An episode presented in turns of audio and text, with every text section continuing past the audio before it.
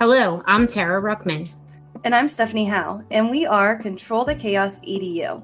Are you burnout? Are you feeling frustrated or overwhelmed? Or maybe it's the opposite and you're a go getter and want to level up. Then it's time to dive in with real talk and solution focused conversations.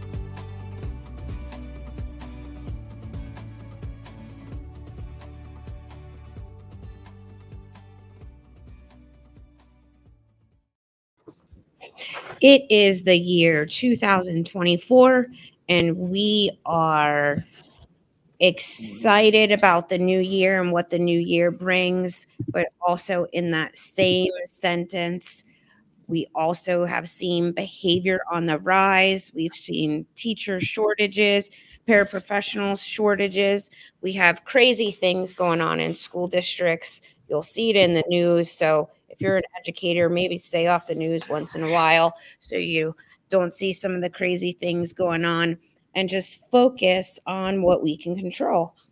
And one of the things we can control is our classroom management strategies, right? All of that tier one strategies overall helps our tier two and tier three kids. Um, I want to preface the rest of this episode with I am not in an office today. It is real talk. You may hear my dog bark in the background or my son leave out for work this morning with a door, but that's how we are. We're not in a studio, we're real people that just bring you strategies to implement in your class every day. So, on we go. What we are doing today is 24 strategies and I would like to say in 24 minutes, but we're going to make it in 20 minutes 24 strategies in 20 minutes that you can take back to the classroom and you can use today. Are you ready to get started? I'm ready. This is going to be a challenge, but I'm ready. Okay. And we have, are we going to set a timer? We probably need to. So we can see how we're doing. All right. We'll we'll set a timer. We're starting in. You want to give me a countdown? Three, two, one. Establishing clear expectations. We want to establish clear expectations because if we have expectations, students are aware of what they need to do and how to do it. The next thing that you want to do is you want to build those positive relationships with your coworkers, with your students. And again, think about some of the past episodes that we've done where you're able to build those relationships. The last episode that we published, if you hasn't haven't listened to, will provide more examples and resources for how to build that positive culture in your classroom. One way to build positive culture in your classroom is also to use positive reinforcement some type of reward system, some type of motivation. Um, a positive reinforcement system might include such things as class rewards, independent rewards, social activities, tangible rewards, all of the above, because then it hits anything that students are motivated by. Because some students are motivated by different things. So if a student's not motivated by free recess or extra tech time, Maybe they'll be motivated by game time with a peer. So, being able to provide all types of reinforcement to motivate students to engage in the positive, um, clear expectations that we have set from the start. And you also want to be consistent. And this is hard um, to be that consistent person because sometimes you're like, oh, I can let that go, or I don't need to follow up on this, or I don't need to intervene, but really you do. From the beginning, you need to be very consistent. And if you um, are not allowing one thing with one student, you need to do the same with another student. So, again, just every single time, just kind of building that consistency because they need to know that you're not playing around and just really focus on yes, this is the role every single time. And knowing and establishing those expectations, like we did with number one, will allow you to keep those consistencies throughout because you'll have those protocols, you'll have those expectations. And again, you just want to make sure you're following through, even if it's something little. Visuals. um, humans are visual peoples. Visuals are everywhere, right? Think about it. We have stop signs, we have yield signs, we have um, red light, green light, yellow light all around us. We have visuals. There's visuals in the bathrooms that you go in. So, in a visual world, we want to provide visuals in our classrooms to reminder of what the expectations are and use those as signs and could be nonverbal signs. Maybe I have a, a hand um, a sign for hand raising and maybe I put that sign up on the wall for using the restroom. So the students are reminded when they need to use the restroom what symbol they need.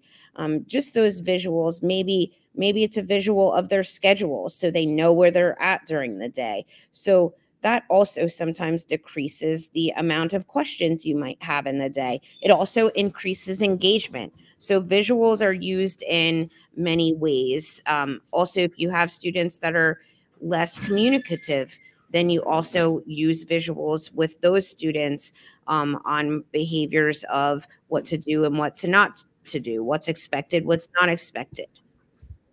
The next one is using if then kind of language. So when a student needs to do something, you'll kind of say, if you do this, then this is going to happen. Um, and so again, just using that if and then then when students are needing to complete something, if you do this, then you'll get this reward. If this happens, then this is going to happen. And that can just, again, really help students focus in. It breaks down the tasks. It's just two things instead of like nine different things that they need to focus on. Um, so, again, that strategy can really work. And then if you add visuals on top of it, even better.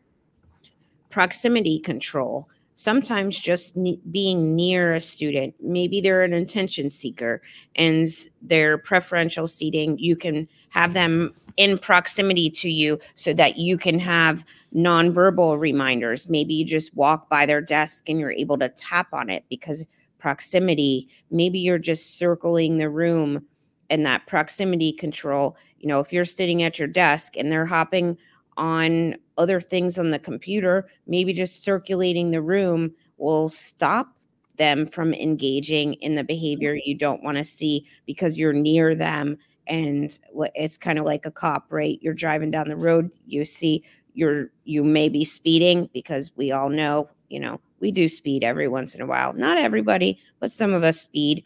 But we see a cop and just the proximity of the cop makes us slow down correct? So think about that is just the proximity of having adults in the area um, and that's that's a visual sign to them that they don't engage in the unwanted behavior or non-preferred activity.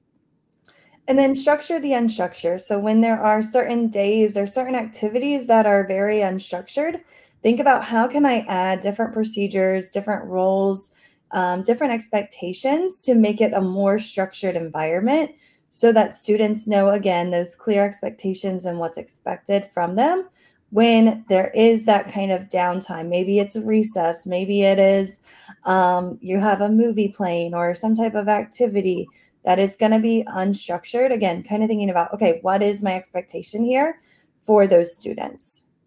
Nonverbal cues. Nonverbal cues could be you know, I know we've all had this. We walk over to the light switch, we turn the light switch off. Everybody knows it's time to get quiet, right? That's a nonverbal cue to quiet down. Or maybe there's a certain look, there's a certain symbol. Maybe um, you clap your hands um, for to get students' attention. Maybe you have a buzzer that you've bought off Amazon, like a doorbell that you can ring where the students know the time is up. Maybe you have a timer per se. So lots of different nonverbal cues that you can use. A lot of times we'll say that I can see you before I can hear you as well. So the maybe it is, you know, we all know the shh, right? Where you put your and I'm only doing shh because we don't normally shush kids anymore, but maybe, you know, you used to have where you put your finger up to your mouth. Kids know that means quiet. That's a nonverbal cue.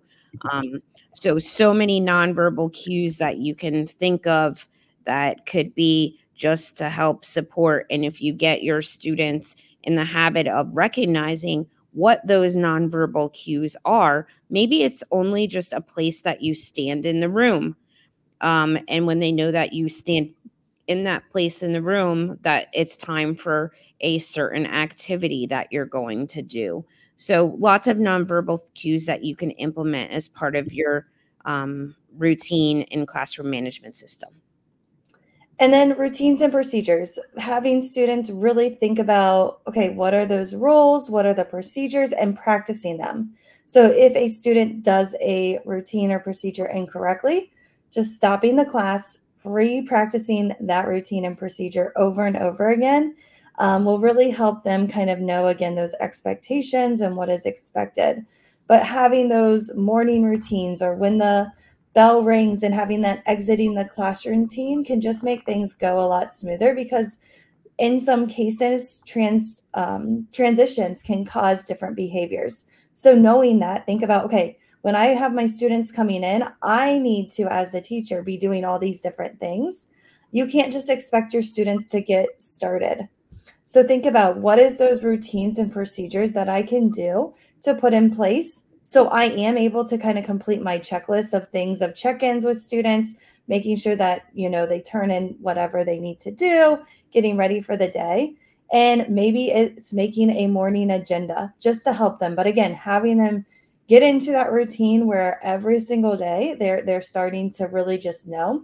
The beginning of routines and procedures takes a lot more time. So plan for that because they need to learn what your expectation is. They need to learn what they are to do when they sharpen their pencil. So think about those different things and how you're going to teach those routines. And sometimes it's through games as well. All right. Um, when the excitement is high, the reinforcement is higher. When we have a lot of exciting, you know, pep rallies, dances, different things that are going on, um, that may cause a change in a routine for a student, or maybe it's around the holidays and students are getting excited to be off or out of school or things are winding down or you have pep rallies. So when the excitement goes up, we often see behavior go up as well. More kids are off task. They're more talkative. Um, they're just engaging in social activities outside of doing the work.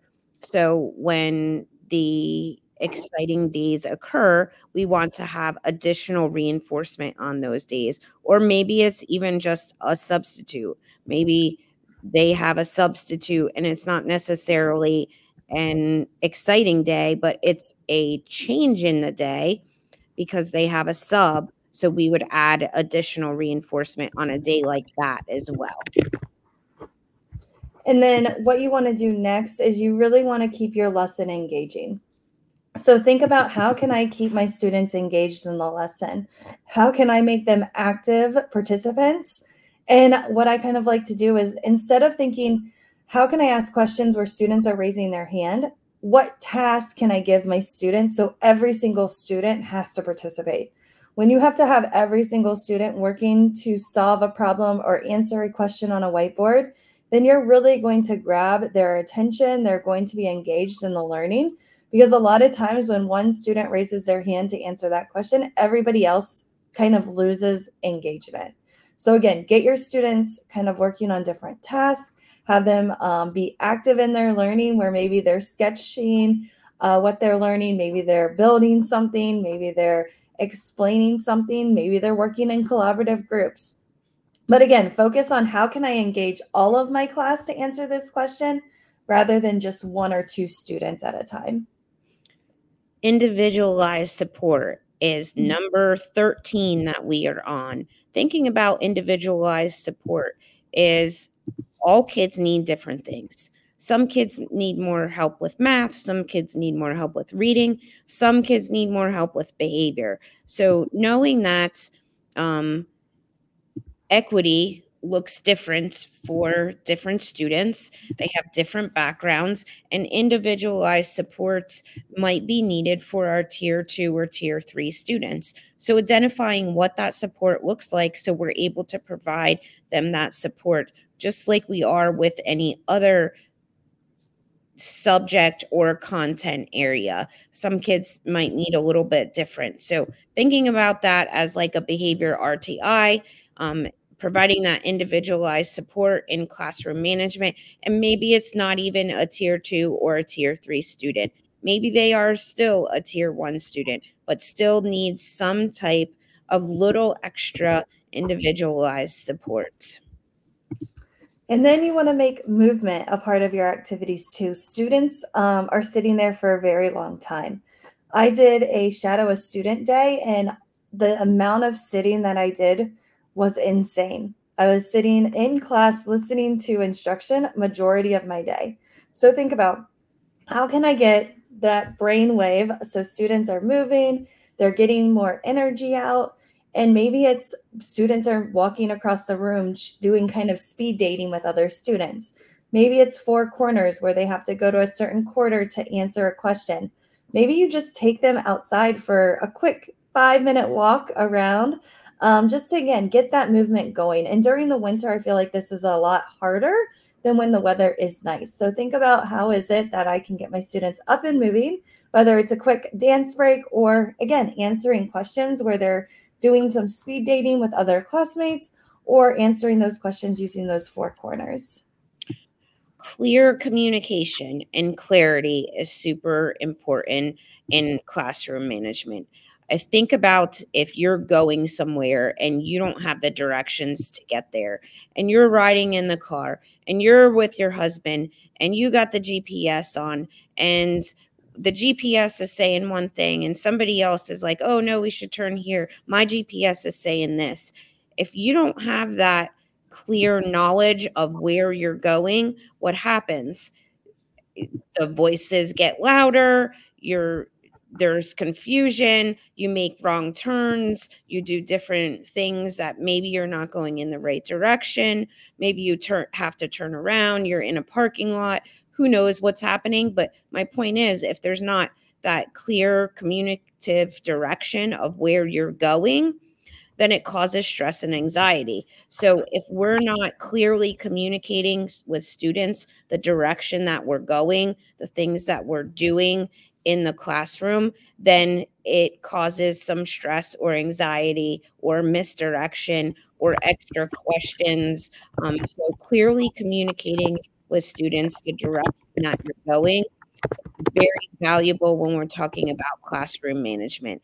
If they don't understand, then that's going to increase the amount of off class behavior in classroom management. And then the number uh, 16 is conflict resolution skills. And a lot of times people do not have these skills, and we have to teach our students. So, teaching them how to work with groups, how to um, express our feelings and give feedback is really important. So think about that and consider that when there are, is conflict within your classroom. Have I been teaching these skills? Have I been modeling these skills? Um, what do I need to do to really help these students learn these skills? And these skills can be really taught during morning meetings. And you can kind of do some role playing or talking with students about conflict and how how do they cover and how do they give feedback and how do they um, address recess issues. So again just be aware that and don't assume that students have these skills. They need to be taught these skills. And so just think about when can i kind of add this into my schedule? And again i think morning meetings are the best time to kind of focus on this but then also using reflection if something does happen in your classroom and number 17, group setting arrangements. This is really important when you're using um, group activities within your classroom. The way you organize the groups, how mm-hmm. who are you putting together, and also thinking about the personalities. Do I have personality clashes within my group? Do I have a bunch of leaders in one group and then in another group, I don't have many leaders um, and I have more of my little worker bees. So thinking about like how you group your students to have different participants working together um, and structured that can help make the group setting flow. Or maybe I want to mix up the groups. Maybe I want to have multiple leaders and mul- and multiple other students in a different group. That way students can learn in the other groups to become leaders. So it depends on what we're looking at and what we want to get out of our group, but thinking about how you arrange those groups can have valuable piece to that classroom management because if we're having students that don't have the conflict resolution skills that we just talked about and they're grouped together, that may cause some conflict, knocking off that group setting and um, whole group activity that you're doing. And then number 18 is self regulation skills. And this is where we're kind of getting students to really reflect and monitor their own thoughts, their feelings, and behavior. And so mindfulness can help with this, acknowledging emotions. Maybe it's um, exercising like that quick dance party, reminding students to get enough sleep, and just helping them remain calm when there is that pressure. So, again, helping students with that adaptability and being able to really focus on their own thoughts, feelings, and behaviors. So, either providing that time for them to kind of reflect or do some mindfulness activities can really help your students when they're kind of building these skills and providing them opportunities to reflect on different situations in your classroom. Just like that conflict resolution, you want to provide time for them to really think about okay, what happened before this situation, what happened during, and then what happened after. And allowing them that think time for some students to allow them to process and really think through on their own. And then having that conversation with them and kind of talking through can again build that self regulation to help them monitor and hopefully use that in the future. Transition times. Um, we lose students a lot during transition. Um, they get off task they start talking um, get focused on other things. So working on those transition times playing games beat the timer get additional points um, teach executive functioning skills so they're more organized so they're able to get out their papers and they know exactly where they are or organization in the computer so they know th- where things are in the drive so they c- can transition quicker so that way you don't lose them during long transition periods if it's taking 5 minutes to transition between group activities number 1 you're losing teaching time but number 2 that's when we see behavior amp up so plenty of different strategies to help reduce that transition time and then you want to build a growth mindset. And how you can do this with your students is just reminding them to fail forward and try. And when you're building this growth mindset, you also want to think of the safety within your classroom. Are students able to fail? Are students able to speak up if they disagree? Are students really able to be themselves and try? But when you have that growth mindset, you're going to have a really positive culture because your students feel safe in your environment. And so think about different ways. There's um, Khan Academy has some resources on building growth mindset where they have quick videos to really help different students um, kind of again build that growth mindset so that they know that they can do anything even if it's hard. And having it be kind of changed from i can't do this yet rather than i just can't do this. So thinking through how do i build that mindset within my students and what is it that I need to do um, in order to help them grow?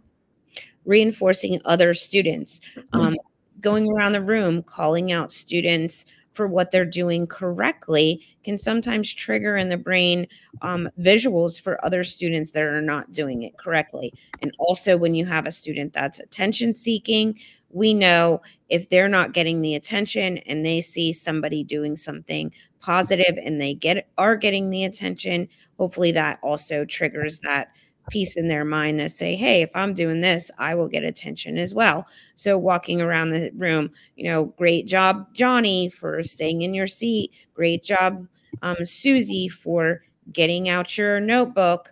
Um, whatever it is the behavior that you're wanting all of the students to have would be a way that you would walk around the room and reinforcing those kids for doing the right thing so that way other kids are working towards that reinforcement as well to get those things and then again practice repeat practice, repeat, and practice.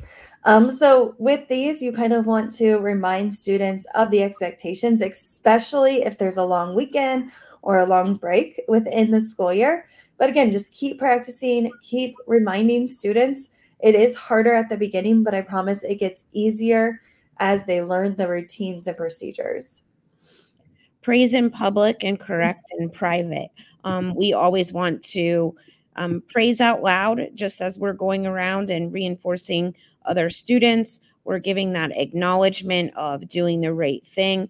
But when we are correcting students, we want to do that privately. Calling out a, student, embarrassing in front of their them in front of their peers, or maybe just them realizing that they get attention out loud if they engage in a negative behavior. So we don't want to provide that attention because then also they get peer attention if you call it out loud and we don't want students to engage in those negative behaviors because they're getting that out loud attention or we don't want students to be embarrassed or shamed in front of their peers. Just like you wouldn't want to be called out in a group of your peers if you did something wrong, we don't want to call our students out in front of a group of their peers.